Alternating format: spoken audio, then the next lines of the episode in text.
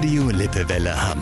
Euer Tag kompakt mit Ute Hien. Schönen guten Tag. Auch die Kinderklinik in Hamm bekommt dem Mangel an Kinderarztpraxen zu spüren, zumal ab April auch die Praxis Reinecke in der südlichen Innenstadt geschlossen bleibt und deshalb schon jetzt keine neuen Patienten mehr aufnimmt. Viele Eltern landen nun in der Kinderklinik an der Weller Straße.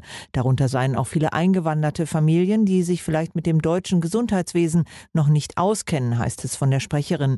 Da in der Klinik echte Notfälle Vorrang haben, könnte es zum Beispiel bei Ohrenschmerzen oder Fieber schon mal zu langen Wartezeiten kommen.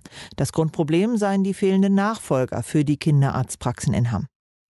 Bei den Kita-Gebühren gibt es innerhalb von NRW riesige Unterschiede. In Hamm sind sie vergleichsweise niedrig. Das zeigt ein bundesweiter Vergleich vom Institut der deutschen Wirtschaft. Untersucht wurden unter anderem 30 Großstädte in NRW.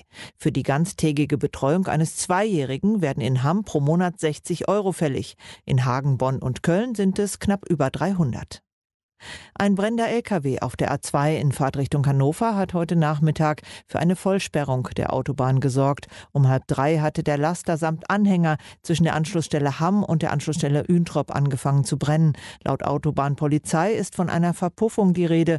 Die genaue Unfallursache wird aber noch ermittelt. Der Fahrer blieb unverletzt. Der LKW hatte Styropor geladen. Die graue Rauchwolke war von vielen Stellen im Stadtgebiet aus zu sehen. Das war euer Tag kompakt. Unsere Nachrichten und mehr Infos aus Hamm findet ihr auch auf lippewelle.de.